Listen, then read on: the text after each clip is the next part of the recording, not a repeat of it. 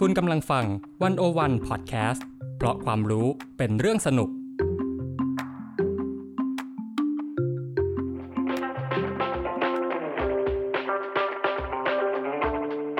อาเซียนบอกมีไกด์ออกจากอาเซียนมุมเดิมๆ เข้าถึงอาเซียนมุมใหม่ๆ สนุกลึกและลับ แบบที่ไกด์สำนักไหนก็ไม่เคยพาไป กับเบนวงพันธ์อมรินเทวา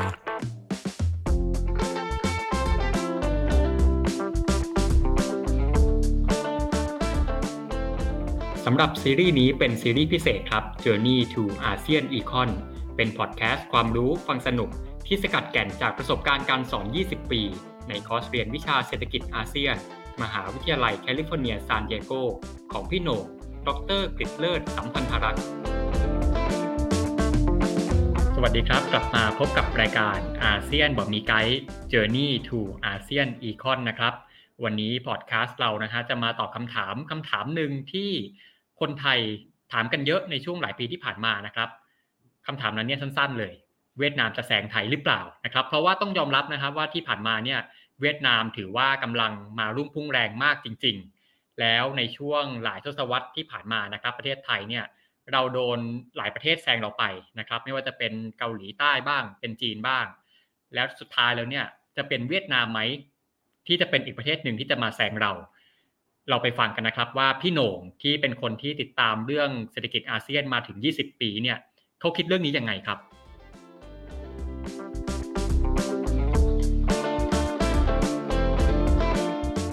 สวัสดีครับพี่โหน่ง สวัสดีครับ สวัสดีครับพี่โหน่งวันนี้ที่จะชวนคุยเนี่ยคือทำเรื่องอาเซียนบอมีไกด์เศรษฐกิจมาเนี่ย เรื่องนี้ไม่คุยไม่ได้ คือเป็นประเด็นที่คนไทยเรียกว่าพูดกันทุกวันเลยตอนเนี้ยว่า คำถามตอนนี้นะครับ เวียดนามจะแซงไทยไหม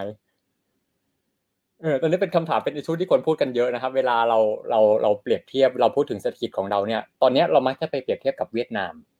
นะฮะอย่างเวียดนามตอนนี้เขาก็มาแรงมากนะครับ การเติบโตเรื่องการส่งออกเรื่องต่างๆ เนี่ยตัวเลขคือเขามาดีมาก คนก็จะเกิดความเนี่ยครับเกิดความกังวลว่าเอ๊ะถึงจุดหนึ่งเนี่ย ถ้าเราไม่เดินหน้าเนี่ยวันหนึ่งประเทศอื่นๆจะแซงเรา ซึ่งหนึ่งในนั้นเนี่ยก็คือเวียดนาม ซึ่งหลายคนก็มองว่าเออเนี่ยเป็นคู่แข่งที่น่ากลัวของเรานะครับ แต่ก่อนอื่นที่จะไปคุยเนี่ยว่าเอ๊ะตกลงเวียดนามจะแซงไหมอีกนานเท่าไหร่จะแซงเนี่ย มันอาจจะต้องคุยก่อนว่าเวียดนาม เพราะอะไรครับถึงเขาถึงมาแรงได้ขนาดนี้นะฮะจากที่เป็นประเทศที่เมื่อก่อนเจอสงครามลุมเล้านะฮะเจอสงครามเวียดนามนะครับ ประเทศโดนระเบิดนู่นนี่เยอะแยะมากมายนะฮะ ติดพันสงครามนู่นนี่เนี่ยเขายังไงนะครับเขาถึงมาได้ไกลขนาดนี้ ครับเอาเอาเริ่มเริ่มลื่นก่อนนะครับ มาถ้าเราจะรู้จักเวียดนามเนี่ย คือคนไทยเนี่ยปัจจุบันอาจจะรู้จักเวียดนามในเรื่องของเศรษฐกิจนะครับ แต่ถ้าย้อนไปหน่อยเนี่ยหลายปีก่อนนะครับหลายสิบปีก่อน เวลาพูดถึงเวียดนามเนี่ยคนจะนึกถึงเรื่องของสงครามเวียดนาม คือเป็นเรื่องของของการเมืองนะครับทีนี้สงครามเวียดนามมันคืออะไร นะครับจริงๆเนี่ยมันก็ต่อเนื่องกันมานะครับคือเวียดนามเนี่ยถ้าย้อนไปเนี่ยเดิมเวียดนามเนี่ยถูกปกครองโดยฝรั่งเศสนะครับในยุคล่านานิคมนะครับพอหลังสงครามโลกเนี่ยนะครับเวียดนามเนี่ยก็ต่อสู้เพื่ออิสรภาพเพื่อเอกราชจากฝรั่งเศส แต่ฝรั่งเศสก็ไม่ยอมปล่อยเวียดนามง่ายๆนะครับสู้กันไปเก้าปีนะครับสุดท้ายแล้วฝรั่งเศสก็แพ้สมรภูมิสุดท้ายเนี่ยที่เมืองเดียนเบนฟู นะครับเดียนเบนฟูหลายคนจะได้ยินชื่อเมืองเดียนเบนฟู ถ้าย้อนกลับไปอ่านพงศาวดารไทยในช่วงต้นกรุงรัตนโกสินทร์เมืองไทยจะเรียกว่าเมืองแถงนะครับ จริง ๆ แล้วมันแย้งกันมาตั้งแต่สมัยโบราณไทยกับเวียดนามเนี่ยนะครับ อันนี้ก็เป็นเมืองเมืองหนึ่งนะครับในสงครามที่เวียดนามต่อสู้เพื่อเพื่ออิสรภาพจากฝรั่งเศสเนี่ยเป็นสงครามปลดปล่อยจากฝรั่งเศสเนี่ยในวงวิชาการจะเรียกว่าเป็นสงครามอินโดจีนครั้งที่หนึ่ง นะครับ ก็คือเวียดนามกับฝรั่งเศสนะครับ มันแปลว่ามันมีหลายครั้งสงครามอินโดจีนนะครับครับอันนี้มีสามครั้งใช่มีสามครั้งครั้งนี้สงครามอินโดจีนครั้งที่สองคืออะไรนะครับ หลังจากที่เวียดนามต่อสู้กับฝรั่งเศสไปไปเก้าปีนะครับ ลงเอยกันที่การลงนามข้อตกลงเจนีวานะครับ ปี 1954ทีนี้ข้อตกลงนี้เนี่ยเขาบอกว่าให้แบ่งเวียดนามออกเป็นสองส่วนนะครับ ส่วนที่เป็นเวียดนามเหนือเหนือเส้นขนานที่ 17 องศาเนี่ย เป็นเป็นเวียดนามเหนือ ปกครองในระบอบสังคมนิยมคอมมิวนิสต์เมืองหลวงอยู่ที่ฮานอยนะครับ ส่วนล่างใต้เส้นขนานที่ 17 เป็นเวียดนามใต้นะครับ ปกครองระบอบประชาธิปไตยเมืองหลวงอยู่ที่ไซงอนเวียดนามก็เป็นสองประเทศมานะครับ แต่เขาตกลงตัวเขาตกลงเจนีวาเนี่ยเขาก็บอกว่าจะให้มีการทำ referendum ก็คือให้ประชาชนลงมตินี่แหละนะครับว่าจะรวมประเทศแล้วจะใช้ระบอบการปกครองอะไรนะครับ แต่คราวนี้เวียดนามใต้ พอก็บอกว่าพอใกล้ๆถึงกำหนดเนี่ยเวียดนามใต้ก็บอกว่าไม่อยากให้ลงเพราะเวียดนามเหนือเป็นสังคมนิยมคอมมิวนิสต์นะครับรัฐบาลคุมเขาก็บอกว่าประชาชนคงไม่สามารถลงคะแนนเสียงได้อย่างที่ใจอยากเพราะรัฐบาลเนี่ยคุมคุมการเลือกตั้งอยู่นะครับก็ลงคะแนนไปก็ไม่ได้สะท้อนความต้องการของประชาชนที่แท้จริง เวียดนามเหนือก็มองว่าอ้าวเวียดนามใต้ไม่ไม่ไม่รักษาสัญญาเนาะ ว่าไม่ไม่มีการลงมาเวียดนามเหนือก็เลยบุกเวียดนามใต้เป็นสงครามอินโดจีนครั้งที่สองนะครับ อันนี้เนี่ยในเวียดนามเขาก็จะเรียกว่าเป็นสงครามเพื่อรวมประเทศนะครับในปัจจุบันเขาเรียกอันนั้นนะครับคนทั่วโลกนะครับ นอกเวียดนามจะรู้จักชื่อสงครามอินโดจีนครั้งที่สองนี้ว่าสงครามเวียดนาม แต่คนเวียดนามเนี่ยจะรู้จักชื่อชื่อสงครามอินโดจีนครั้งที่สองนี้ว่าสงครามอเมริกัน เพราะว่าเป็นการต่อสู้กับอเมริกานะครับที่สนับสนุนเวียดนามใต้ อันนี้ก็ต่อสู้ไปนะครับ จนในที่สุดเนี่ยสงครามจบลงปีปี75นะครับปี2518นะครับถ้าถ้าคิดเป็นพศด้วยความพ่ายแพ้ของเวียดนามใต้เวียดนามเนี่ยก็ยึดยึดกรุงไซงอนได้นะครับปัจจุบันไซงอนก็คือชื่อโฮจิมินห์ Cityครับก็คือตั้งชื่อเป็นเป็นเกียรติให้กับผู้ก่อตั้งนะครับฟาวเดอร์ของประเทศก็คือโฮจิมินห์นะครับ หลังจากที่รวมประเทศได้ปุ๊บก็นำระบบสังคมนิยมแบบโซเวียตมาใช้ ทั้งทั้งประเทศนะครับ เราก็ทราบว่าระบบสังคมนิยมในภาคเกษตรก็จะใช้เราเรียกว่านารวมนะครับ ก็คือไม่แข่งเรื่องของที่ดิน ที่ดินปัจจัยการผลิตทุกอย่างเป็นของรัฐนะครับ ในส่วนของภาคการผลิตนอกภาคเกษตรก็เป็นรัฐวิสาหกิจที่ที่ทำกิจกรรมทางเศรษฐกิจทุกอย่างนะครับ ซึ่งระบอบนี้เนี่ยมันก็แสดงให้เห็นว่ามันก่อให้เกิดปัญหาต่างๆ มากมาย เพราะว่าคนภูมิใจนะครับ ที่ดินปัจจัยการผลิตเป็นของภาครัฐนะครับผลิตอะไรมาได้ก็คือต้องส่งให้รัฐหมดนะครับรัฐตั้งเป้าหมายการผลิต ซึ่งเป้าหมายการผลิตก็ขึ้นอยู่กับว่าปีที่แล้วผลิตได้เท่าไหร่ อันนี้ก็ยิ่งบิดเบือนแรงจูงใจหนักเข้าไปอีก เพราะว่าคนก็ไม่อยากผลิตเยอะผลิตเยอะปีนี้เดี๋ยวปีหน้าต้องผลิตเยอะมากขึ้นไปอีกนะครับฉะนั้นมันก็ทำให้เกิดการขาดแคลนสินค้านะครับขาดแคลนสินค้ารัฐบาลควบคุมราคาก็มีตลาดมืดขึ้นมาอีก นะครับสุดท้ายแล้วเนี่ยมันก็คุมไม่ได้เงินเฟ้อก็สูงนะครับรัฐวิสาหกิจที่รัฐเอาธุรกิจมาทำเองก็ไม่มีประสิทธิภาพ ผลิตสินค้ามาก็ขาดแคลนนะครับสุดท้ายแล้วรัฐก็ต้องให้เงินสับซิดีไปเรื่อยๆ ให้เงินอุดหนุนไปเรื่อยๆนะครับเศรษฐกิจตกต่ำเงินเฟ้อนะครับคนไม่พอใจนะครับอันนี้ก็คือเป็นจุดสิ้นสุดของระบบเศรษฐกิจแบบสังคมนิยมของเวียดนามครับนำไปสู่การปฏิรูปเศรษฐกิจ นะครับ ที่เวียดนามรู้สึกว่าต้องทำอะไรสักอย่างแล้วล่ะครับ อืมพี่หนุ่มคือเราจะเห็นว่าคอมมิวนิสต์ในสมัยนั้นเนี่ยในแง่เศรษฐกิจจะไม่ค่อยประสบความสำเร็จเท่าไหร่นะฮะจริงๆไม่ใช่แค่เวียดนามเนาะพี่หนุ่มคืออย่างอย่างจีนเองก็ตามเนี่ยอย่างจีนในยุคของเหมาเจ๋อตุงก็จะมีอย่างนโยบายอ่าคล้ายๆนารวมเหมือนกันอ่าอย่างนโยบาย Great Leap Forward นะฮะเติบโตแบบก้าวกระโดด หรืออะไรต่างๆเนี่ยมันมันก็พิสูจน์แล้วว่ามันมันล้มเหลวนะครับ คนก็ แทนที่จะรวยขึ้นเนี่ยกลับยากจนลงนะครับคนตายมากมายเจอทุกพิภัยนะครับอดอาหารอะไรตายมากมายนะครับ ก็คอมมิวนิสต์ในสมัยนั้นเนี่ยก็จะเจอปัญหาเยอะแยะ จนกระทั่งในที่สุดเนี่ยก็ต้องยอมรับว่าอะมันจำเป็นต้องมีการปฏิรูปอะไรบางอย่างนะครับ เป็นการเปิดช่องให้เอกชนเนี่ยสามารถที่จะทำทำธุรกิจต่างๆ ได้อย่างอิสระมากขึ้นบ้างอย่างเวียดนามตอนนั้นเนี่ยก็จะมีมีชื่อหนึ่งที่เป็นเป็นชื่อที่คน รู้จักกันดีก็คือคำว่าโดยเหมยครับนะครับเป็นนโยบายปฏิรูปเศรษฐกิจของเขานะฮะหลายคนเคยได้ยินชื่อนี้อยู่แล้วนะครับ ให้พี่หนงอธิบายต่อว่าโดยเหมือนเนี่ยเนื้อหามันคืออะไรยังไงครับ คือถ้าจะบอกว่าเศรษฐกิจเวียดนามมาถึงจุดนี้ได้ยังไงคำเดียวเนี่ย ที่ถ้าจะให้เลือกมาคำเดียวอธิบายก็คือว่าโดยเหมยนะครับมันก็คือการเปลี่ยนคือการปฏิรูประบบเศรษฐกิจเลยนะครับโดยเหมยเนี่ยมันเริ่มมาจากปี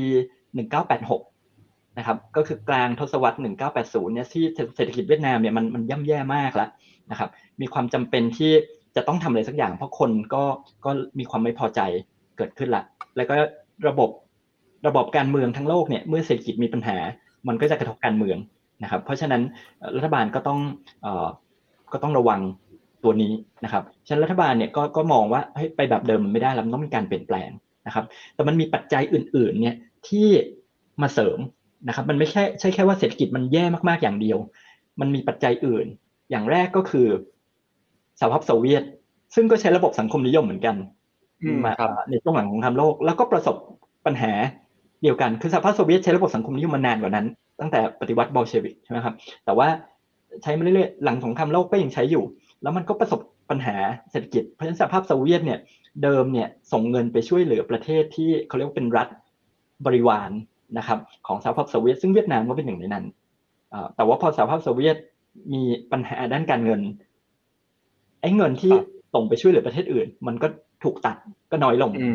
เวียดนามเดิมเนี่ยเศรษฐกิจอาจจะไม่ดีเท่าไหร่ แต่ก็ยังมีเงินมาจากสหภาพโซเวียตมาช่วยเหลืออยู่เรื่อยๆเนี่ยตอนนี้มันก็ไม่มีละเพราะฉะนั้นแหล่งเงินมันหายไปนะครับ อันนั้นเป็นเป็นอีกปัจจัยหนึ่งที่ทำให้เวียดนามต้องเร่งการปฏิรูปในช่วงนั้นนะครับช่วงนั้นโซเวียตก็เป็นช่วงปฏิรูปเหมือนกันคือเปรสทรอยกาของกบฏบอกใช่ไหมครับเวียดนามก็ต้องปฏิรูปตัวเองเหมือนกันนะครับจังหวะอันหนึ่งที่จะเรียกว่าทำให้ห่วงเวลานั้นเนี่ยมันการปฏิรูปมันเกิดขึ้นได้เนี่ยก็คือผู้นำประเทศ มีการเปลี่ยนผู้นำประเทศนะครับ จากผู้นำที่เป็นผู้นำ จะเรียกว่าอนุรักษ์นิยมคอมมิวนิสต์ก็คือมีความยึดมั่นในในหลักการของคอมมิวนิสต์เนี่ยสูงเนี่ยก็คือ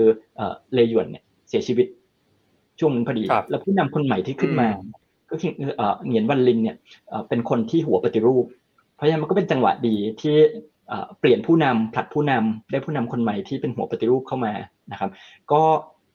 ออกนโยบายปฏิรูปเศรษฐกิจไอ้โดยหมวยออกมานะครับ ซึ่งนโยบายนี้เนี่ย เป็นการหันไปใช้เศรษฐกิจแบบกลไกตลาดนะครับ ให้เอกชนเนี่ยตัดสินใจการผลิตเองนะครับ ผลิตอะไรมาได้เนี่ยกำไรส่วนเกินเนี่ยเก็บได้ทำกำไรได้ไม่ใช่ว่าผลิตอะไรมาได้ทุกอย่างต้องส่งให้รัฐใช่ไหมครับมีการปฏิรูปที่ดินนะครับ เดิมเนี่ยที่ดินของภาคเอกชนเนี่ยเมื่อประเทศเป็นสังคมนิยมเนี่ยก็ถูกเวนคืนนะครับ ถูกเอามาเป็นของรัฐทั้งหมด เพราะฉะนั้นทุกคนเนี่ย ทำการเกษตรบนนารวมที่ที่ไม่ได้เป็นที่ดินของตัวเอง คราวนี้เนี่ยก็เริ่มว่าให้เอกชนเนี่ยมีสิทธิในที่ดินทำกิน อันนี้ยังไม่ได้ให้เป็นเจ้าของนะครับ ก็ยังเป็นทรัพย์สินของรัฐอยู่ เพราะว่าประเทศก็ยังเป็นสังคมนิยม แต่ว่าให้เอกชนเนี่ยมีสิทธิในที่ดินทำกิน ใช้ที่ดินนั้น ผลผลิตที่เกิดจากการเพาะปลูกในที่ดินนั้น เอกชนเก็บไว้ได้ทำกำไรได้นะครับ ถ้าจะปลูกไม้ยืนต้นก็ให้ สิทธิ์คุ้มครองที่ระยะยาวขึ้น เพราะไม่งั้นไม้ยืนต้นมันหลายปีกว่าจะจะออกดอกออกผลใช่ไหมครับ มันก็ก็ให้ความมั่นใจเขาว่าเขาเขาสามารถใช้สิทธิ์ในที่ดินนั้นได้ในระยะยาว มันก็จะมีไอ้การปฏิรูปที่ดินตรงนี้ออกมาด้วย นี่มันก็เป็นการสร้างแรงจูงใจ ให้เอกชนเนี่ยผลิตสินค้าทางการเกษตรนะครับ คือถ้าเทียบแล้วเนี่ยเวียดนามเนี่ยในช่วงที่ใช้ระบบนารวมเนี่ยระบบสังคมนิยมเนี่ยเวียดนามเนี่ยอดอยาก ผลิตอาหารได้ไม่พอนะครับอพอมีการปฏิรูป โดยโดยเหมยเนี่ยแล้วให้เอกชนมีที่ดินสามารถใช้มีสิทธิ์ในที่ดินทำกินผลิตได้ เวียดนามกลายเป็นประเทศที่ผลิตข้าวได้เยอะมาก เพียงไม่กี่ปีเนี่ย จากประเทศที่นำเข้าข้าว ผลิตได้ไม่พอนะครับ เป็นประเทศที่ส่งออกข้าวนะครับแล้วเราก็ได้ยินข่าวอยู่เรื่อยๆ หลังๆ เวียดนามแซงไทยมีการส่งออกข้าวคือ แรงจูงใจมันเป็นสิ่งที่มีพลังสูงมากนะครับมันก็ที่เห็นผลเลยเนาะพี่โหน่งมันเห็นผลเลยเนี่ยภายในไม่กี่ปีในช่วงต้นทศวรรษหนึ่งเก้าเก้าศูนย์เนี่ยเวียดนามก็ส่งออกได้ละนะครับ เป็น net net exporter คือส่งออกข้าวไปสู่ตลาดโลกได้ละนะครับ อันนี้คือเรื่องเรื่องของภาคภาคการเกษตรนะครับ ในส่วนภาคที่เป็นนอนฟาร์มนะครับ การผลิตนอกภาคเกษตรที่เดิมทุกอย่างเป็นของรัฐเนี่ยก็มีการแปรรูป รัฐวิสาหกิจนะครับอันนี้เนี่ยซึ่งเวียดนามเนี่ยเลือกใช้วิธีที่ต่างจากประเทศอื่นหลาย ๆ ประเทศในยุโรปตะวันออกนะครับที่เคยเป็นอดีตรัฐในในบริวารของสหภาพโซเวียตนะครับหรือว่ารัฐในอดีตโซเวียตยูเนียนเนี่ยคือเวียดนามใช้วิธีที่ค่อย ๆ เป็น ค่อย ๆ ไปทยอยซึ่งจริงๆอันนี้จะคล้ายๆกับจีนนะครับจะเป็น gradual reform ไม่ได้เป็น big bang reform อันนี้เนี่ยเวียดนามเนี่ยก็ก็เริ่มปฏิรูปทั้งฝั่งของของเกษตร แล้วก็ฝั่งของอุตสาหกรรม ผลเนี่ยเศรษฐกิจเติบโตก้าวกระโดดเลยนะครับคือถ้าเทียบว่าระหว่างปี 81ถึง90นะครับ1981ถึง1990เนี่ยเวียดนามเนี่ยเฉลี่ยทศวรรษนั้นเนี่ยโตได้แค่ประมาณ 4%กว่าๆซึ่งตัวเลขก็ ก็อาจจะต้องฟังหูไว้หูหน่อยเพราะอันนั้นก็เป็นตัวเลขที่สถิติยังไม่ค่อยดีเท่าไหร่เป็นตัวเลขในช่วงที่ยังเป็นประเทศสังคมนิยม การเก็บตัวเลขอะไรก็อาจจะต้องเราเราแปลความตัวเลขก็จะต้องระวังนิดนึงนะครับ แต่ว่ายังไงก็ตามแต่พอช่วงปี 1991ถึง1995 เนี่ยครึ่งแรกของของทศวรรษหลังจากที่มีการปฏิรูปเนี่ยเศรษฐกิจโต 8%กว่าเกือบเท่าตัวเลยเนาะเท่าตัว ครับเพราะฉะนั้นเนี่ยมันมันชัดมาก แต่ว่ามันก็ส่วนหนึ่งว่ามันมาจากฐานต่ำนะครับว่าเดิมแย่แต่มันโตเร็วมาก8%กว่าเนี่ยแล้วหลังจากนั้นเวียดนามก็โตด้วยด้วยอัตราการเจริญเติบโตทางเศรษฐกิจที่สูงมาตลอดนะครับ ก็ก็หกเจ็ดเปอร์เซ็นตนะครับ มามาเรื่อยๆนะครับ จนมาหลังๆ นี้ก็ยังยังประมาณห้าหกเปอร์เซ็นตนะครับ ซึ่งซึ่งเดี๋ยวจะพูดกันต่อว่าว่าในในช่วง ที่ผ่านมาเร็วๆนี้เวียดนามเป็นยังไง แต่ว่าตอนนี้พอย้อนกลับไปเนี่ยมันก็มันก็น่าสนใจนะครับว่าการปฏิรูปเนี่ยมันเป็นจุดเริ่มต้นที่ทำให้เศรษฐกิจเวียดนามเนี่ยมันมันทะยานนะครับ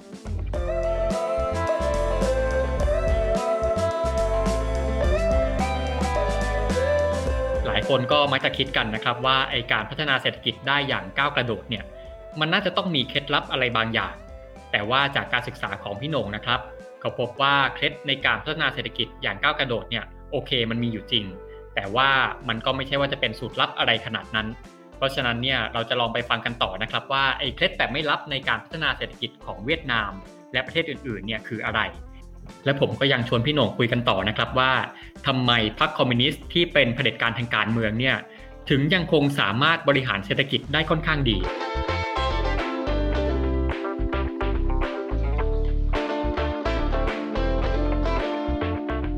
มันจริง ๆ มันไม่ใช่ว่าประเทศที่ที่เคยอยู่ภายใต้คอมมิวนิสต์แล้วจะปฏิรูปเนี่ยมันจะสำเร็จทุกประเทศเนาะนะครับ แต่ทำไมเวียดนามเนี่ยถึงประสบความสำเร็จขึ้นมาได้ อะไรที่เป็นเคล็ดลับของเวียดนามที่ว่าเออมันแตกต่างจากที่อื่นนะครับพี่หนงถ้าถามว่าเวียดนามมีเคล็ดลับอะไรไหมนะครับคำตอบก็คือ เป็นเคล็ดแต่ไม่ลับ มันคือมันเป็นสูตร มันเป็นสูตรที่จริง ๆ แล้วประเทศอื่น ๆ ในเอเชียตะวันออกเนี่ยรวมถึงประเทศในอาเซียน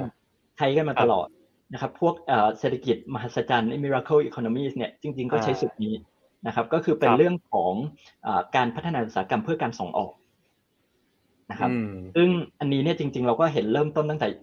ญี่ปุ่นใช่ไหมครับช่วงหลังของทำโลกนะครับแล้วมันก็เป็นพวกเสือสี่ตัวเกาหลีใต้ไต้หวันฮ่องกงสิงคโปร์ใช่ไหมครับ แล้วก็ถัดมานะครับ เราก็เห็น ไทยก็ใช้มาเลเซียใช้อินโดนีเซียก็ใช้สูตรนี้ แล้วก็ทำให้โตเร็วนะครับ เวียดนามก็เป็นกลุ่มที่ตามมา ก็ใช้สูตรเดียวกัน แล้วก็สูตรนี้ คนอื่นใช้เราโตเวียดนามใช้เวียดนามก็โตเหมือนกันนะครับเขาทำอะไรนะครับเขาก็ไม่ใช่ว่าสูตรเฉพาะอะไรเนาะคือเป็นสูตรที่คนอื่นก็ใช้อยู่แล้วมันมันเป็นเคล็ดแต่ไม่รับ นะครับเน้นเน้นการลงทุนจากต่างประเทศนะครับ มีการลงทุนมา FDI นะครับ foreign direct investment นะครับมาลงทุนเพราะเวียดนามมีแรงงานราคาถูกเยอะนะครับเพราะฉะนั้นต่างประเทศนะครับบรรษัทข้ามชาติมาลงทุนเปิดโรงงานใช้แรงงานราคาถูกของเวียดนามนะครับก็เป็น labor intensive เป็นอุตสาหกรรมที่เน้นการใช้แรงงาน อันนี้ก็คล้ายๆสูตรเดียวกับกับ คนไทยในช่วงปีปี 70 80 ก็ก็เหมือนกันเลยนะครับเพื่ออะไรส่วนหนึ่งก็ผลิตเพื่อป้อนตลาดในประเทศ เพราะเวียดนามเป็นประเทศที่มีประชากรเยอะ แต่สิ่งที่ทำให้เศรษฐกิจเวียดนามโตมากๆเนี่ย ก็คืออีกส่วนหนึ่งก็คือผลิตเพื่อการส่งออกนะครับ ใช้เวียดนามเป็นการผลิตเพื่อเพื่อการส่งออกนะครับ เพราะฉะนั้นเนี่ยเราก็จะเห็นว่าในช่วง 20-30 ปีที่ผ่านมาเนี่ย เวียดนามเนี่ยเป็น ประเทศที่เป็นเรียกว่าเป็น destination ของบริษัทข้ามชาติที่มาลงทุนเปิดโรงงานเยอะมากนะครับเราหลังๆนี้คนจะคนจะได้ยินบ่อยมากนะครับตัมซุงนะครับอ่าครับ ของเกาหลีครับ ไปเปิดโรงงานที่ที่เวียดนาม แล้วก็เป็นโรงงานที่ใหญ่มากนะครับลงถ้าถ้าดูเฉพาะอุปกรณ์มือถือเนี่ย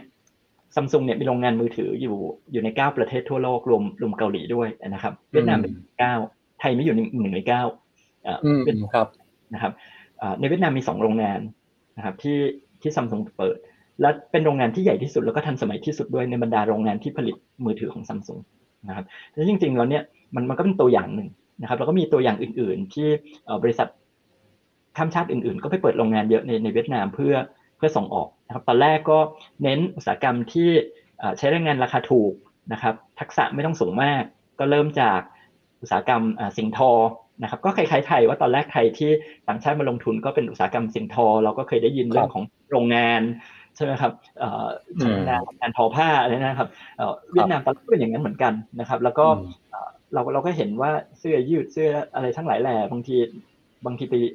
ไปซื้อก็จะบอก made in เวียดนาม อะไรอย่างเงี้ยนะครับ แต่หลังๆเวียดนามก็ up ขึ้นมานะครับ ว่าเป็นเป็นอิเล็กทรอนิกส์ด้วยแล้วก็คล้ายๆไทยนะครับ จากสิงทอก็มาเป็นยานยนต์อิเล็กทรอนิกส์เวียดนามก็คล้ายๆกันฉะนั้นจริง ๆ แล้วมันก็เป็นสูตรที่ที่เราเห็นในประเทศอื่นนะครับ ครับ อืม คือจริงๆ story ก็คล้ายกันมากเลย เพียงแต่ว่าของเวียดนามอาจจะอาจจะมาช้ากว่าเราแค่นั้นเอง ครับของเวียดนามที่ที่มาโตเร็วๆมันก็คงคล้ายๆ กับของประเทศไทยที่โตเร็วๆในยุคป๋าเปรม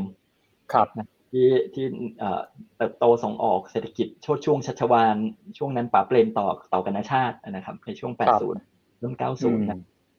ครับคืออย่างเวียดนามเนี่ยก็จะมีปัจจัยสำคัญก็คือว่าอ่าอย่างหนึ่งเลยก็คือเรื่องของค่าแรงที่ถูกนะครับ แล้วก็สองเนี่ยก็คือว่าเรื่องโครงสร้างประชากร ซึ่งเวียดนามเนี่ยสัดส่วนของผู้สูงอายุยังไม่ได้เยอะขนาดนั้นนะครับ มีสัดส่วนวัยแรงงานที่เยอะมากนะครับ ในขณะที่ถ้าเทียบกับไทยในตอนนี้คือของไทย จริงๆ เมื่อก่อนก็เป็นแบบเวียดนามนี่แหละก็คือว่าค่าแรงก็ถูก แล้วก็คนวัยแรงงานก็เยอะแต่ว่าพอถึงตอนนี้ปุ๊บบุญเก่าเริ่มหมด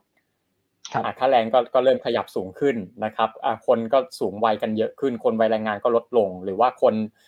ส่วนหนึ่งก็เริ่มจะไม่ทำงานโรงงานกันเท่าไหร่แล้วนะครับบุญเก่าตรงนี้เริ่มหมดแล้ว แต่ว่าก็ไปอยู่ที่เวียดนามแทน เราก็เลยจะได้ยินในช่วงหลังที่ว่ามีโรงงานย้ายไปเปิดฐานการผลิตย้ายจากไทยไปเวียดนามเนี่ยก็จะได้ยินข่าวช่วงนี้อยู่อยู่อยู่เรื่อยๆ นะครับนี่ก็จะเป็นก็จะเป็นเรื่องลักษณะนี้นะครับ ที่นี้คำถามต่อมาก็คือว่า คืออย่างเวียดนามเนี่ยเขาปกครองด้วยระบอบต้องเรียกว่าเป็นเผด็จการเนาะคือปกครองด้วยระบอบพรรคเดียวนะครับคือพรรคคอมมิวนิสต์เนี่ยแต่ว่าคือบางคนก็จะมีมีภาพจำว่าการปกครองด้วยเผด็จการเนี่ยมันมันไปด้วยกันไม่ได้กับเศรษฐกิจ เท่าไหร่บางคนก็จะคิดอย่างนั้นนะครับ แต่ของเวียดนามเนี่ยมันกลับกลายเป็นว่าเออเป็นเผด็จการก็จริงอยู่ เป็นพรรคคอมมิวนิสต์ปกครองอยู่ก็จริงอยู่ แต่ว่าเศรษฐกิจมันกลับพุ่งทะยาน ซึ่งจริงๆมันก็อาจจะเป็นเคสที่คล้ายจีนนะครับ จีนก็เหมือนกันก็เป็นเผด็จการ แต่ว่าเศรษฐกิจก็โตโตขึ้นมาได้เนี่ยนะครับคราวนี้คำคำถามคือเวียดนามเนี่ยทำไมภายใต้ระบอบที่เป็นเผด็จการเนี่ยเขามีปัจจัยอะไรเขามีมีมีมีสูตรอะไรที่ทำให้เศรษฐกิจมันเติบโตได้ภายใต้ระบอบการเมืองแบบนี้ครับ คือระบบการเมืองที่หลาย ๆ คนบอกว่าเผด็จการระบบเผด็จการเนี่ยจะมีผลกับเศรษฐกิจจริง ๆ มันก็มีได้มันมีได้ทั้งบวกทั้งลบนะครับ ในในทางทฤษฎีนะเพราะว่าระบบเผด็จการเนี่ยจริง ๆ แล้วมันทำให้การเมืองเข้มแข็ง เพราะฉะนั้นการตัดสินใจอะไรหลาย ๆ อย่างเนี่ยอย่างแรกสามารถมองในระยะยาวได้ด้วยนะครับ ไม่ได้แคร์ถึงเรื่องจะต้องหาเสียงระยะเลือกตั้งครั้งหน้าเพราะฉะนั้น หลายๆอย่างเนี่ยวางแผนระยะยาวก็อาจจะทำได้ง่ายกว่า อย่างหนึ่ง อย่างที่สองมันทำให้การประสานงานระหว่างหน่วยงานเนี่ยอาจจะง่ายขึ้น เพราะว่าเป็นการปกครองแบบรวมศูนย์ใช่ไหมครับแต่แน่นอนว่าข้อเสียเนี่ย คนก็บอกว่าเยอะเราเห็นพฤติการในหลายประเทศเนี่ยไอ้ระบบเศรษฐกิจมันมันไม่ได้ดีนะครับ เพราะว่าไม่มีเรื่องของ accountability ไม่จำเป็นต้องเศรษฐกิจจะดีไม่ดี ถ้ายังคุมอำนาจอยู่ได้ ไม่ต้องสนใจปากท้องคน ก็หลายคนก็พูดอย่างนั้นนะครับ แต่ว่าของเวียดนามเนี่ยระบบการปกครองเวียดนามเนี่ยมันน่าสนใจนะครับ งานศึกษาหลายๆอย่างเนี่ยก็พยายามมองในเรื่องของโครงสร้างทางการเมืองของเวียดนาม ซึ่งก็คือโครงสร้างของพรรคคอมมิวนิสต์นะครับ ซึ่งพอไปมองตรงนั้นเนี่ยถามว่าพรรคคอมมิวนิสต์เวียดนามเนี่ยดีเลิศประเสริฐศรีหรือเปล่า ก็อาจก็ไม่ก็ไม่ได้ขนาดนั้นนะครับ คนก็ยังมองว่าเวียดนามก็ยังมีการคอร์รัปชันยังมีเรื่องของ พวกพ้องเล่นพักเล่นเล่นพวกนะครับ แต่ว่าสิ่งหนึ่งที่คนเมื่อศึกษาเวียดนามไปในเรื่องของระบบการเมืองโครงสร้างทางการเมืองแล้วเราพบว่าเวียดนามมีมีสิ่งหนึ่งที่น่าสนใจ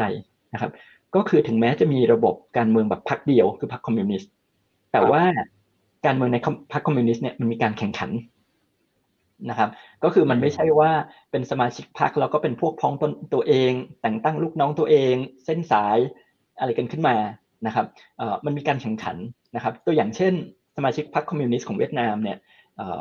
เวลาจะดำรงตำแหน่งต่างๆ เนี่ยมันจะต้องเขามีการเลือกตั้ง คือคืออาจจะไม่ใช่เป็นเลือกตั้งในมุมมองที่เราคิดว่าเป็นเลือกตั้งเหมือนกับให้ประชาชนไปย่อนบัตรของเขาเนี่ยเขาก็จะมีการเลือกตั้งในพรรคเขานะครับ แต่ว่าไอ้การเลือกตั้งของเขาเนี่ยทำไมเราถึงบอกว่ามันมีการแข่งขัน เพราะว่า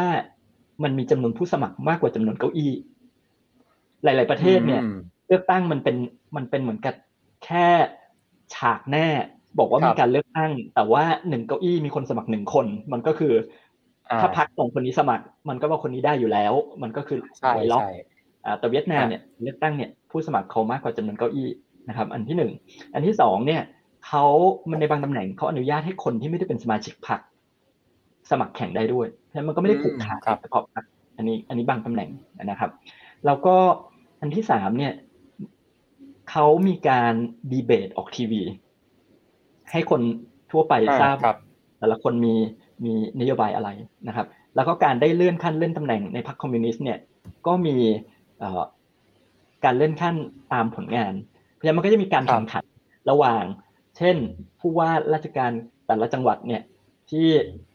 ใครดึงดูดเงินลงทุนจากต่างประเทศได้มาก อันนั้นก็ก็เป็นเป็นผลงานของเขาฉะนั้นก็จะมีการแข่งขันไอ้การแข่งขันตัวนี้แหละ มันสร้างแรงจูงใจให้เกิด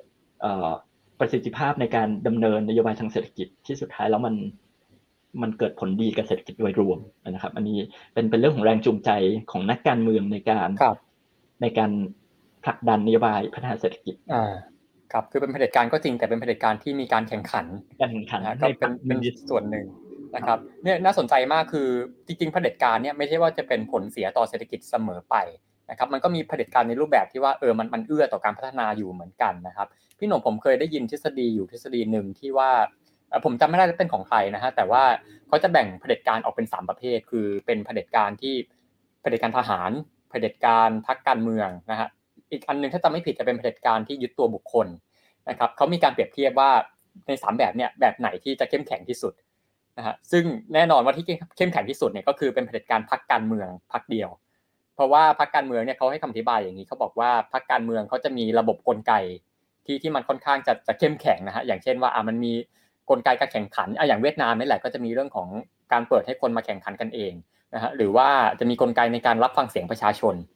นะครับมีกลไกที่เป็นเชิงสถาบันอะไรต่างๆ ที่ทำให้เผด็จการแบบเนี้ยมันมันมันไปได้นะฮะขณะที่รูปแบบอื่นเนี่ยมันมันจะไปต่อได้ยากอย่างการยึดตัวบุคคลเนี่ย ถ้าเกิดว่าคนคนนั้นตัดสินใจผิดพลาดอะไรก็ตามเนี่ยมันมันก็พังหมดเลยนะครับหรือว่าอีกแบบหนึ่งอย่างเผด็จการทหารเนี่ยทหารเนี่ยคือเป็นสถาบันก็จริงอยู่ ก็เป็นสถาบันเหมือนเหมือนพรรคการเมืองก็จริงอยู่ แต่ว่าทหารเนี่ยคือด้วยหน้าที่ของเขามันไม่ใช่ฟังก์ชันของการบริหารประเทศนะครับเขาคือหน้าที่จริงๆเนี่ยมันคือการป้องกันประเทศ แล้วทหารเนี่ยเขาก็มีผลประโยชน์ของเขาเองนะครับ ซึ่งถึงจุดหนึ่งเนี่ยมันก็จะเกิด มันมันจะเกิดการเขาเขาเรียกว่าคือก็ต้องไปจัดสรรผลประโยชน์กันในกองทัพด้วยนะครับ มันจะมีเรื่องอะไรแบบนี้อยู่ด้วยนะครับและทหารเนี่ยก็จะไม่ใช่การเป็นนักบริหารนะครับ เพราะฉะนั้นเนี่ยเผด็จการสามรูปแบบเนี่ยเขาเลยสรุปว่าอะเป็นเผด็จการที่เป็นพรรคการเมืองเนี่ยมันจะเข้มแข็งที่สุดแล้วมันจะเอื้อต่อการพัฒนาเศรษฐกิจที่สุด ซึ่งนี่ก็คือกรณีของเวียดนามกับจีนที่ว่าเป็นพรรคคอมมิวนิสต์แล้วสามารถเติบโตได้นี่เสริมเสริมเป็นตรงนี้นะครับว่าถ้าจะถอด บทเรียนตรงนี้ยังไงมันก็คือเป็นระบบเผด็จการที่ยังมีความยึดโยงกับประชาชนอ่าใช่ครับว่าเป้าหมายของการพัฒนาเนี่ยก็คือยังยังมีประชาชนเป็นเป็นเป้าหมายหลักนะครับ ว่าไม่ได้เป็นระบบเผด็จการที่ต้องการหาผลประโยชน์เข้าตัวเองเข้าพวกพ้องตนเองนะครับ อันนี้ก็คือมันมันจะมีความยึดโยงตรงนั้นนะครับครับคืออย่างพรรคคอมมิวนิสต์เนี่ยก็จะเป็นความเป็นพรรคพลเรือนเนาะไม่ใช่พรรคทหารอะไร นะครับเพราะฉะนั้นก็จะมีความยึดโยงอยู่ ก็ก็จะเรียกว่าเป็นพรรคพลเรือนหรือทหารจริง ๆ ในส่วนหนึ่งของพรรคคอมมิวนิสต์เวียดนามก็เอ่อคือมีทหารอยู่ ก็มีทหาร เพราะอย่างอย่างแรกคือเวียดนามก่อตั้งประเทศมาได้ ก็คือก่อตั้งมาจากการกองทัพที่ต่อสู้ใช่ไหมครับ ในในในแง่นั้นเพราะฉะนั้นจริง ๆ มันก็มันก็มีมันก็มีความที่ที่อาจจะแยกกันไม่ออกนะครับ แต่ว่ามันมันมีความยึดโยงกับกับประชาชนในโดยเฉพาะมิติในด้านของเศรษฐกิจ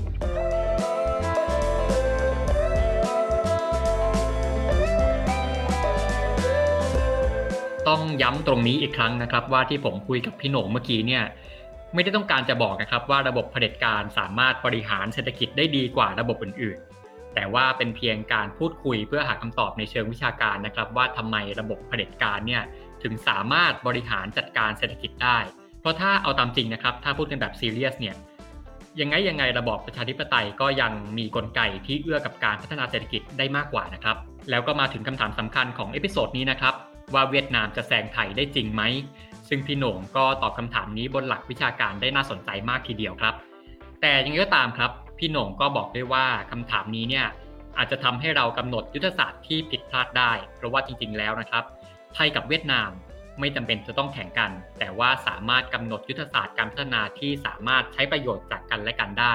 และสามารถเติบโตไปพร้อมๆกันได้ครับ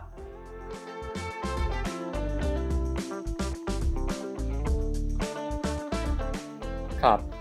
อ่าทีเนี้ยมาถึงคำถามเลยว่าอะอย่างเวียดนามโตมาได้นะครับ ด้วยด้วยปัจจัยหลายๆอย่างเนี่ยโตมาได้ถึงขนาดนี้คำถามสำคัญของ episodeเนี้ยแล้วตกลงจะแซงไทยไหมเป็นไปได้ไหมครับพี่หนงถามว่าจะแซงไทยไหมอ่าต้องบอกก่อนว่าตอนนี้เนี่ยถ้าเทียบนะครับรายได้ต่อหัวของไทยกับเวียดนามเนี่ยไทยรายได้ต่อหัวสูงกว่าเวียดนามประมาณสามเท่านะครับ อืมซึ่งซึ่งสามเท่าถามว่าเยอะไหมก็เยอะถามว่าน้อยไหมก็ ก็น้อยก็ได้นะครับมันมันก็มันก็ไม่ได้เยอะมากนะครับ แล้วถ้าถามว่าเวียดนามเนี่ยที่ผ่านมาเขาโตเร็วมากเนี่ยโตเร็วแค่ไหนนะครับ เวียดนามเนี่ยในช่วงที่เขาโตเร็วมากๆเนี่ยในถ้าดูรายได้ต่อหัวเขาในช่วง 30 ปีเอ่อเทียบปี 2010 กับ 2000อะ2010 กับ 1980นะครับจาก 1980 มาเป็น 2010 เนี่ย 30 ปีเนี่ย รายได้ต่อหัวเขาเพิ่มขึ้นสสี่เท่า เพราะฉะนั้น30ปีเขาเพิ่มสี่เท่า แล้วถามว่าตอนนี้เมืองไทยเนี่ยรายได้สูงกว่าเวียดนามประมาณสามเท่าจะจะเรียกว่าสามเท่ามันเยอะก็ก็ใช่สามเท่ามันมากกว่ามากกว่าสองเท่ามันมันให้ดับเบิลแล้วมันก็ยังไม่เท่ามันก็ยังไม่ทันใช่ไหมครับ แต่ว่าสามสิบปีเขาโตได้สี่เท่าสามเท่ามันก็ถ้าเกิดเขาโตเร็วๆเนี่ยสามเท่าก็คงใช้เวลาที่ไม่ได้นานมากก็คืออาจจะอยู่ในรุ่นเดียวก็อาจจะเพิ่มขึ้นได้สามเท่า ถามว่าเป็นไปได้ไหมมันก็เป็นไปได้นะครับ อันนี้กลับมาว่าแล้วเป็นไปได้ไหมว่าจะแซงไทยนะครับอบอกว่าในทางทฤษฎีอะไรก็เป็นไปได้ทั้งนั้นนะครับ แล้วประเทศที่เคยมีรายได้ต่อหัวสูงสูงแล้วโดนแซงโลกนี้มันมีไหมก็มีก็มีก็มีนะครับใกล้ๆตัวเลยฟิลิปปินส์นะครับ ฟิลิปปินส์แต่ก่อนเป็นประเทศที่มีรายได้ต่อหัวสูงกว่าประเทศอื่น ๆ หลาย ๆ ประเทศในเอเชีย นะครับหลังสงครามโลกครั้งที่สองในฟิลิปปินส์รายได้ต่อหัวเนี่ยสูงกว่าหลาย ๆประเทศเลยนะครับครับสูงกว่าไต้หวันสูงกว่าเกาหลี สูงกว่าไทยสูงกว่าอินโดสูงกว่าจีนนะครับ อืม แต่ในช่วงทศวรรษ 1950 ไต้หวันแซงฟิลิปปินส์ในช่วงทศวรรษ 1960 เกาหลีแซงฟิลิปปินส์ช่วง 70 ไทยแซงฟิลิปปินส์80 อินโดแซงฟิลิปปินส์90 จีนแซงฟิลิปปินส์แล้วตอนนี้เนี่ย เราพูดถึงเวียดนาม ใน ในการมองหรือการวัดรายได้ต่อหัว ถ้าเกิดมองในบางมิติเนี่ยแล้วแต่ว่าจะดูว่ามีการปรับเขาเรียกอะไรนะค่าของชีพหรือเปล่านะครับเป็น PPP หรืออะไรเงี้ยจริง ๆ แล้วเนี่ยในบางตัวเลขเนี่ยเวียดนามแซงฟิลิปปินส์ไปเรียบร้อยแล้วครับเรื่องตัวอย่างนี้มันก็ชัดนะครับ ว่าประเทศที่เคยรายได้ดีมันก็โดนแซงก็มีนะครับทีนี้ถามว่าไทยกลับมาไทยกับเวียดนามนะครับ จะแซงไหมขึ้นอยู่สองปัจจัยง่ายๆ นะครับว่าเวียดนามเนี่ยจะโตเร็วแบบนี้คือโตเร็วกว่าไทยเยอะๆเนี่ยไปอีกนานแค่ไหนนะครับเวียดนามในช่วงที่ผ่านมาเนี่ยโตแปดเปอร์เซ็นเจ็ดเปอร์เซ็นหกเปอร์เซ็นเนี่ยนะครับไทยเนี่ยช่วงทศวรรษล่าสุดเนี่ยโตได้สองสามเปอร์เซ็นอะไรอย่างนี้ใช่ไหมครับฉะนั้นอย่างแรกคือเวียดนามจะโตเร็วแบบนี้ไปอีกนานแค่ไหน อย่างที่สองไทยจะโตช้าแบบนี้อีกนานแค่ไหน คำถามว่าไทยจะโตช้าไปอีกนานแค่ไหน เดี๋ยวอันนั้นอาจจะต้องเป็นเรื่องยาวที่ต้องพูดเรื่องเศรษฐกิจไทยว่า เราเราเป็นทศวรรษที่สูญหายหรือจะสูญหายไปอีกกี่ทศวรรษ อันนั้นเป็นเป็นอีกเรื่องหนึ่งใช่ไหมครับ แต่ถ้าถามว่าเวียดนามเนี่ยจะโตแบบนี้ไปอีกนานแค่ไหน เราต้องไปมองแบบยาวหน่อยนะครับ มองย้อนกลับไปเนี่ยเราจะเห็นว่าจริงๆ แล้วเวียดนามก็เริ่มมีการเจริญเติบโตที่ช้าลงก็คือ growth slow down ไม่ใช่ว่าบอกว่าตอนเมื่อกี้เราเราคุยกันว่าในช่วง หนึ่งเก้าเก้าหนึ่งถึงหนึ่งเก้าเก้าห้าเนี่ยเขาโตแปดเปอร์เซ็นมันไม่ใช่เขาโตแปดเปอร์เซ็นต์มาจนถึงปัจจุบัน ในช่วงเก้าหนึ่งถึงเก้าห้าโตแปดเปอร์เซ็นพอช่วงทศวรรษครึ่งหลังของศตวรรษ90นะครับ96ถึง2000เนี่ยเขาโตเหลือ7%อืมช่วงทศวรรษ2001ถึง2010เขาโต6.6%ช่วงทศวรรษ2011ถึง2020เขาโต6%อ่าจริง ๆ คือมันอาจจะสูงอยู่แหละแต่ว่ามันก็ลดลงมาก็จะเห็นได้เลย มันก็เห็นว่าลดลงมา เพราะฉะนั้นเนี่ยมันก็เป็นเรื่องปกตินะครับเวลาเรามองประเทศที่โตเร็วๆเนี่ย มันก็จะอ่ามันก็โตเร็วได้ระดับสูงมากๆเนี่ยได้ไม่ตลอดนะครับเราก็เห็นตั้งแต่ญี่ปุ่นเกาหลีหรือสิงคโปร์สิงคโปร์เคยโตสองดิจิตนะครับเกินสิบเปอร์เซ็นต์เนี่ยแล้วตอนนี้มันก็ลงมานะครับของเวียดนามก็เหมือนกันนะครับ เพราะฉะนั้นเราก็เอ่อก็คง ถ้าถ้าดูตามแนวโน้มเนี่ยเวียดนามก็คงไม่ได้โตแปดเปอร์เซ็นเจ็ดเปอร์เซ็นตลอดไปมันก็ลงมานะครับ แต่ว่าเขาก็พยายามจะ จะรักษาระดับการเติบโตอันนี้ไว้เนี่ยมันก็อยู่ที่ว่าเขาเขาจะทำได้แค่ไหนนะครับแล้วเขาทำอะไรอยู่ตอนนี้ที่พยายามจะรักษา การเจริญเติบโตที่ค่อนข้างสูงนะครับ ครับ คือถ้าเปรียบเหมือนวิ่งแข่งเนี้ยคือบนลู่วิ่งเนี้ยคือตอนนี้ไทยอาจจะนำเวียดนามอยู่ ซึ่งนำนำไกลด้วยนะคะคือนำอยู่สามเท่าเนาะแต่ว่าตอนนี้คือเหมือนกับว่าเวียดนามเขาวิ่งด้วยอัตราเร็วที่มันเร็วกว่าของเราเราเริ่มชะลอแล้ว นะครับแต่ในอนาคตเนี่ยมันไม่รู้เนาะว่าของไทยอยู่ๆจะมีจุดที่เราอยู่เราจะเร่งเครื่องขึ้นไหมหรือว่าเวียดนามเนี่ยมันจะชะลอลงไปกว่านี้อีกไหมหรือว่าจะมีจุดหนึ่งที่จะทะยานขึ้นมา อันนี้อันนี้เป็นสิ่งที่บอกไม่ได้นะครับ ก็อยู่ที่ภาวะเศรษฐกิจในอนาคตคำถามว่าจะแซงได้ไหมเนี่ยถามว่าเป็นไปได้ไหมเป็นไปได้อยู่แล้ว แต่ว่ามันก็มีโอกาสที่เป็นไปที่ที่จะไม่เกิดขึ้นเหมือนกันนะฮะอันนี้ก็ต้องรอดูเหมือนกันนะครับ ทีนี้ถึงตรงนี้เนี่ย ไอการที่เวียดนามโตเร็วมาได้อย่างทุกวันเนี่ยครับอย่างของไทยในขณะที่ไทยโต เริ่มเริ่มจะชะลอตัวลง เริ่มจะช้าลงเนี่ยอย่างไทยเราถ้าเกิดว่าเราจะกลับมาทะยานขึ้นมาได้เนี่ย เราจะสามารถเรียนรู้อะไรจากเวียดนามได้ไหมครับเอออันนี้อันนี้คำถามอันนี้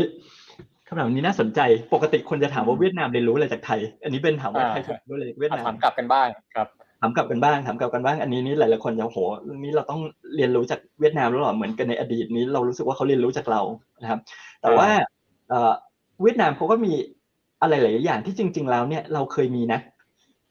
แต่ว่ามันมันก็หายไปนะครับ กลยุทธ์ของเวียดนามที่เขาทำเนี่ยคือเขามีการวางแผนพัฒนาเศรษฐกิจที่เป็นระบบ แล้วเขามีกลไกในการปฏิรูปที่มันที่มันทำให้เกิดขึ้นจริงนะครับ หลาย ๆ อย่างกับในรูปหลาย ๆ อย่างเนี่ยมันเอ่อ มันไม่สามารถถูกใจทุกคนได้ เพราะฉะนั้นเนี่ยมันอาจจะไม่ได้เกิดขึ้นได้ง่ายในทางการเมืองเพราะว่าฐานเสียงอะไรก็ตามแต่นะครับ แต่เวียดนามเนี่ยทำอะไรหลายอย่างที่หลายคนอาจจะมองว่าโอ้โหทำมาเนี่ยคนเดือดร้อนนะ แต่ถ้าเกิดเขามองว่าในระยะยาวมันทำให้เศรษฐกิจเขาโตเนี่ยเขาก็ทำครับอย่างแรกเลยเนี่ยคือเรื่องของการเปิดเสรีการค้า เวียดนามเปิดเยอะมาก นะครับลงนาม free trade agreement เยอะมากๆ แล้วเวียดนามเนี่ยเข้า WTO เมื่อประมาณเกือบ20 ปีครับ10 กว่าปีที่แล้วเนี่ยนะครับ ซึ่งเวียดนามตอนเข้า WTO เนี่ยคนบอกว่าโอ้โหเวียดนามเนี่ยลำบากนะเข้า WTO เพราะว่าเข้าหลังจีนแล้วเงื่อนไขต่างๆ ที่เวียดนามได้เนี่ยคือจีนเนี่ยเงื่อนไขเข้า WTO เนี่ยค่อนข้างจะเรียกว่าค่อนข้างโหดระดับหนึ่งพอเวียดนามเข้าหลังจีนเนี่ยมันก็เลยเป็นเงื่อนไขที่ที่จะเรียกว่า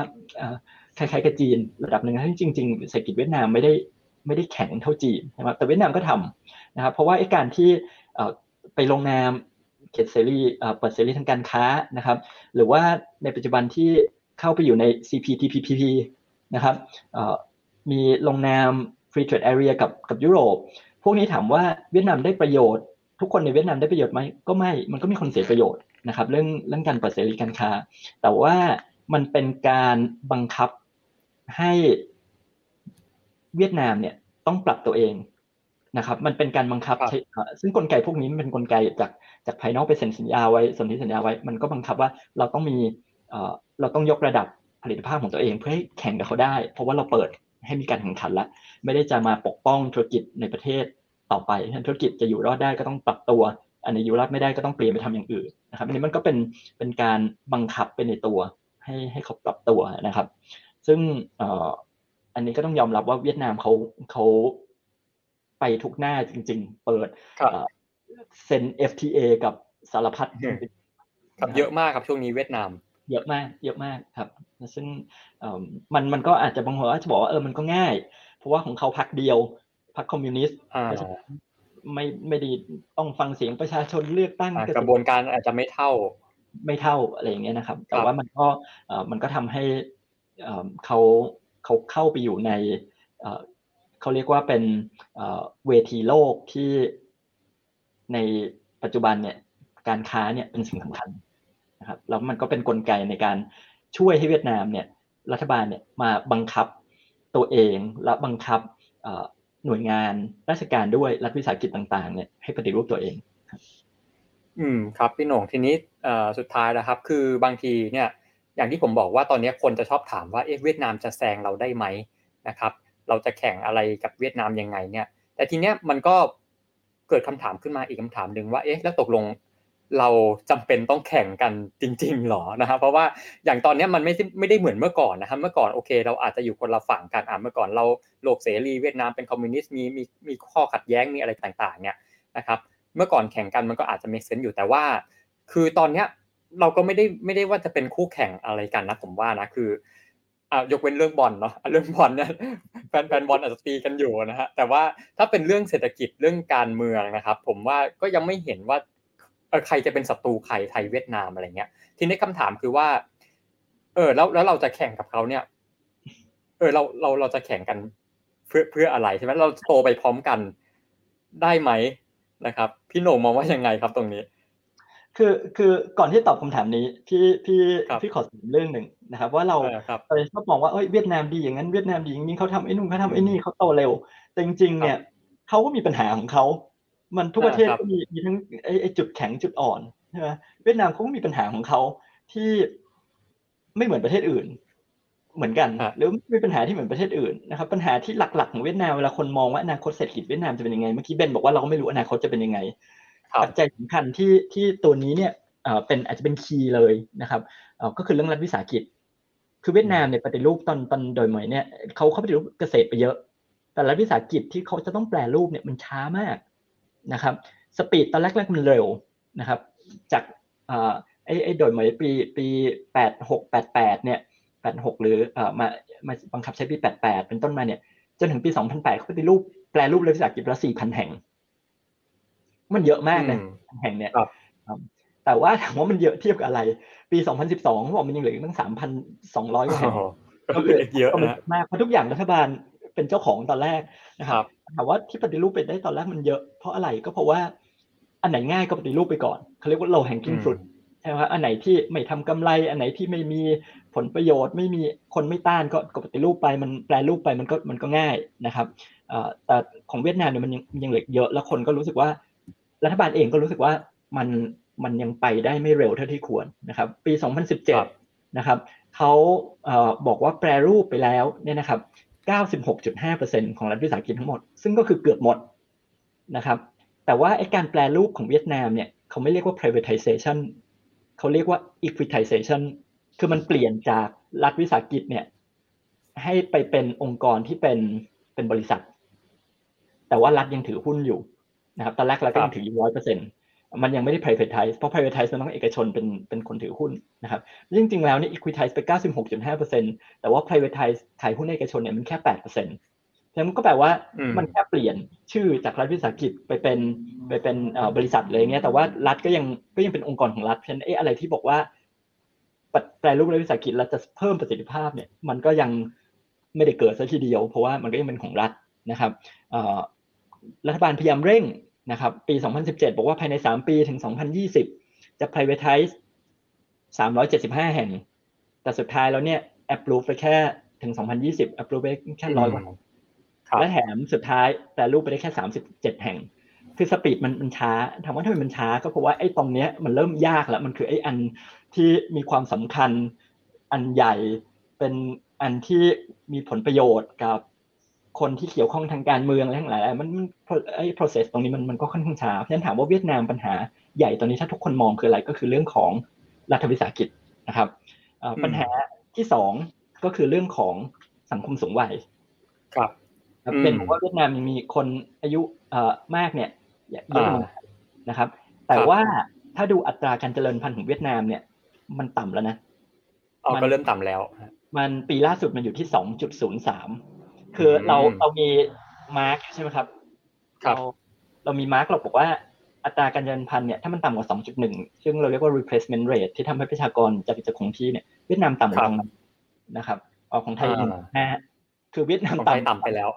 ไทยต่ำมากไทยหนึ่งจุดห้านะครับสิงคโปร์ก็ต่ำนะครับเอ่อต่ำกว่านั้นอีกนะครับแต่ของเวียดนามเนี่ยมันก็ต่ำฉะนั้นจริง ๆ แล้วเนี่ยเวียดนามมันก็เหมือนกับ ตามไทยมา ไทยมีโตเลยก็มีปัญหาเรื่องเรื่องอัตราการเจริญพันธุ์ต่ำเข้าสู่สังคมสูงวัยเวียดนามก็ตามมาในแพทเทิร์นเดียวกัน อันนี้มันก็เป็นปัญหานะครับ แล้วก็ไอ้นโยบายหลาย ๆ อย่างที่เราบอกว่าเวียดนามทำตามไทยแล้วทำทำทำได้เนี่ยตอนนี้เนี่ยเรื่องการค้าต่างๆ มันก็ไม่ได้ง่ายเหมือนสมัย 80 ที่ยังไม่มี WTO ข้อจำกัดมันก็เยอะ นี่กลับมาสุดท้ายนะครับขมวดว่าแล้วทำไมเราต้องแข่ง นะครับ ในเมื่อสุดท้ายแล้วแต่ละประเทศมันก็มีจุดอ่อน มันก็มีจุดแข็ง แล้วแข่งไปแล้วมันมันเพื่ออะไรนะครับ จริง ๆแล้ว การแข่งขันมันมันไม่ได้เป็นซีโร่ซัมคือไม่ใช่ว่าคนหนึ่งได้คนหนึ่งเสียอืมครับ มันอาจจะเปลี่ยนการแข่งขันเนี่ยคือเราคือเรามองเนี่ยครับว่าแทนที่จะมองว่ามันเป็นความขัดแย้งโอ้โหเขาแย่งนักลงทุนไปจากเราเดี๋ยวเขาจะไอ้นู่นคือจริง ๆ เวลาเรามองความสัมพันธ์ระหว่างประเทศเนี่ยมี คนบอกผมว่ามันมีด้วยกันสามมิติสามสี่คือ conflict cooperation แล้วก็ competition นะครับอืมครับถ้าถ้าเราเปลี่ยน conflict เนี่ยนะครับว่าให้มันเป็น win win เนี่ยอย่างแรกก็คือเป็น cooperate เพราะจริงๆแล้วเนี่ยเราเราต่างกันเรามีอะไรที่ที่แตกต่างกันเพราะจริง ๆ มันร่วมมือกันได้นะครับเปลี่ยน conflict ให้เป็นความร่วมมือ หรือมอง conflict ให้เป็นการแข่งขันเพื่อที่ไม่ใช่ว่ากลัวเขาจะแซงเรา แต่เราต้องพัฒนาตัวเองเพื่อไม่ให้เขาแซง อืมครับเนี่ยมันก็เอ่อไม่ใช่แบบโหบอกว่ากลัวเขาจะแซงเราแต่เราก็ไม่ทำอะไร อันอันนั้นมันก็ไม่ใช่นะครับเอ่อหรืออย่างที่ที่บอกเรื่อง cooperation เราต่างกันนะครับ เวียดนามตลาดใหญ่มากนะครับ ประชากรเยอะมากนะประมาณเนี่ยร้อยล้านคน เพราะฉะนั้นเนี่ยถ้าเรามองว่ามันเป็นตลาดของธุรกิจไทย ซึ่งเราก็เห็นว่าเร็วๆนี้นักธุรกิจไทยก็ไปลงทุนในเวียดนามเนี่ย เยอะนะครับ กลุ่มเซ็นทรัลเนี่ย ไปลงทุนบริษัทเครื่องใช้ไฟฟ้านะครับเบสบายทั้งของเซ็นทรัลก็ไปลงทุนนะครับค้าปลีกกลุ่มของของคุณเจริญนะครับไปลงทุนค้าปลีกค้าส่งนะครับเบียร์นะครับกลุ่มพลังงานกาฟเนี่ยก็ไปลงลงทุนในเรื่องของพลังงานแสงอาทิตย์ในเวียดนาม กลุ่ม CP ก็ไปทำเรื่องปศุสัตว์อาหารสัตว์ผลิตภัณฑ์สัตว์อะไรเงี้ยครับเพราะฉะนั้นจริง ๆ แล้วเนี่ยมันมันไม่จำเป็นว่าจะต้องแบบโหกลัวเขาแซงเราหรืออะไร ผมว่ามันควรจะ มองว่าเราจะพัฒนาด้วยกันไปได้อย่างไร โดยเฉพาะในบทบาทของสมาชิกอาเซียนด้วยกันทั้งคู่ ที่มีอาเซียนเป็นเป็นแพลตฟอร์มกลางนะครับในในเรื่องของความร่วมมืออทีนี้เรามองการแข่งขันเนี่ยคืออันในแง่หนึ่งนะครับ มันอาจจะไม่ใช่เรื่องการเอาเป็นเอาตายเสมอไป แต่ว่าการแข่งขันเนี่ยอย่างน้อยคืออะถ้าเกิดว่าเราไม่อยากให้เขาแซงอะเราก็ต้องพัฒนาตัวเองนะฮะเราเรามองเป็นแง่บวกอย่างนี้ได้ กับอย่างที่สองเนี่ยคืออ่าเขาโตขึ้นมาเนี่ย คือจริง ๆ ก็ต้องมองว่ามันเป็นข้อดีเหมือนกันคืออย่างเศรษฐกิจในอาเซียนของเราเนี่ยเราเราเราพึ่งพาเราถ้อยทีถ้อยอาศัยกันอยู่แล้วนะครับอาการที่เวียดนามโตขึ้นมาได้เนี่ยมันไม่ใช่ว่าโอ้ยแบบเราเรากลัวเขาจะแซงเรา แต่ว่าเรามองในแง่ดีได้ว่าอะมันก็จะเป็นโอกาสที่เราจะสามารถขยับขยายตลาดไปได้เหมือนกันนะฮะเราสามารถลงทุนเพิ่มได้ เราสามารถแลกเปลี่ยนอะไรกันเพิ่มขึ้นมาได้เนี่ยนะครับ การแข่งขันเนี่ยเราเรามองว่ามันเป็นพลังขึ้นมาก็ได้เหมือนกันนะครับมันไม่ใช่ยุคก่อนที่ว่าเออต้องขับเคี่ยวกันเอาเป็นเอาตายขนาดนั้นนะครับ ก็เปลี่ยนมุมมองตรงนี้ได้นะครับ ทีนี้เวียดนามหรือไทยเนี่ยตกลงแล้วใครจะแซงใครเนี่ยมันก็อยู่ที่อะไรอีกหลายปัจจัยนะฮะไทยเราจะก้าวช้าลงไหมไทยเราจะเร็วขึ้นไหมหรือเวียดนามจะช้าลงไหมเร็วขึ้นไหมนี่ยครับก็ก็อยู่ที่อนาคตนะฮะตรงนี้ก็ อาจจะไม่สามารถให้คำตอบที่ที่ฟันธงได้ ว่าตกลงแล้วเวียดนามจะแซงไทยได้ไหมอยู่ที่อีกหลายอย่างนะครับก็สำหรับวันนี้ก็สนุกมากครับพี่หนงครบถ้วนนะฮะก็ได้ได้เรียนรู้อะไรเกี่ยวกับเศรษฐกิจเวียดนามเยอะ แล้วก็สามารถเอามาเอามาถอดบทเรียนมาสู่ประเทศไทยได้เหมือนกันนะครับว่าเวียดนามเรียนรู้จากไทย แต่ว่าที่จริงแล้วไทยเราเรียนรู้จากเวียดนามตอนนี้ได้เหมือนกันนะครับ ก็สำหรับวันนี้ก็ต้องขอลากันเท่านี้นะครับ ก็ขอบคุณพี่โหน่งมากที่มาพูดคุยกันนะฮะก็ขอลาไปก่อนนะครับ สวัสดีครับ สวัสดีครับ